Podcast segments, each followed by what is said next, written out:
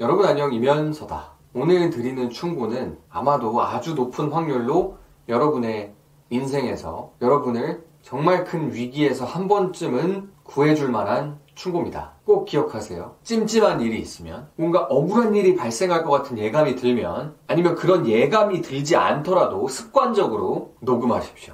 녹취하십시오. 이 습관, 이 한 가지 충고를 머릿속에 기억하고 계시면 살다 보면 언젠가 한 번쯤은 이 습관 때문에 큰 위기에서 빠져나올 수 있는 계기가 될 겁니다. 저는 벌써 이 녹취, 녹음 융으로 정말 이 위기 상황이 여러 번 많이 바뀌는 것을 제 스스로 경험을 했고, 그리고 그 녹취, 녹음이 없어가지고 억울한 일을 겪는 경우도 굉장히 많이 봤습니다. 나에게 달갑지 않은 일이 일어났을 때 내가 의존할 수 있는 건 뭘까요? 유능한 변호사, 내 가족, 친구, 배우자 뭐 그런 것들은 기술적으로든 심리적으로든 의지할 때가 되기는 하겠죠. 하지만 여러분을 어떤 위기에서 구해주는 건 결국 객관적인 사실을 기록하고 있는 증거 그 자체고 그것이 있다면 그걸 가지고 외부에 호소할 수도 있고 내가 수사기관이나 사법기관의 판단을 받을 때에 유용하게 활용할 수도 있습니다. 결국은 어떤 억울한 일을 당하든 그 어떤 상황에서도 내가 믿을 수 있는 건 객관적으로 일어난 그 사실을 증명할 수 있는 증거입니다. 그게 없다면 정반대로 내가 아무리 억울하다고 해도 보여줄 수 있는 게 없기 때문에 속수무책으로 억울한 일을 겪을 수도 있는 것이죠.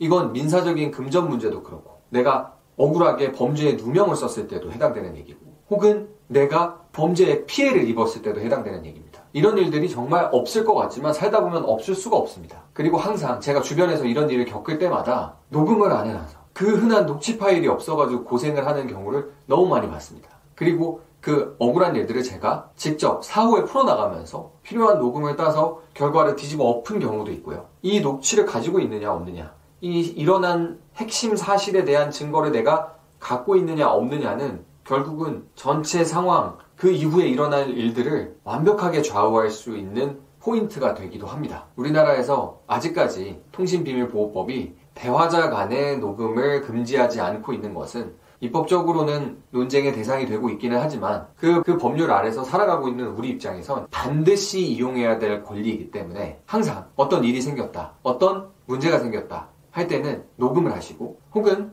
녹음이 중요한 일이 아니다라고 하면 영상으로 녹화를 하시거나 정말 상황이 여의치 않으면 사진을 찍는. 그래서 반드시 머릿속으로 일이 터졌다. 무슨 일이 있다 라고 하면 핸드폰이든 무엇이든. 요새는 핸드폰이 잘 돼 있으니까 일단은 스마트폰을 꺼내서 기록을 해야 된다라는 생각을 가장 먼저 떠올리시길 바랍니다. 일이 터졌을 때 일단 스마트폰 꺼내가지고 기록을 시작하는 습관을 들여놓으셨다면 언젠가는 단 한 번쯤 반드시 크고 작은 위기에서 이 기록으로, 녹음으로 혹은 기록된 영상으로 인해서 위기로부터 구출되는 일이 있으실 겁니다. 제 말을 한번 꼭 믿어보십시오. 일이 터졌다 녹음하거나 녹화하십시오.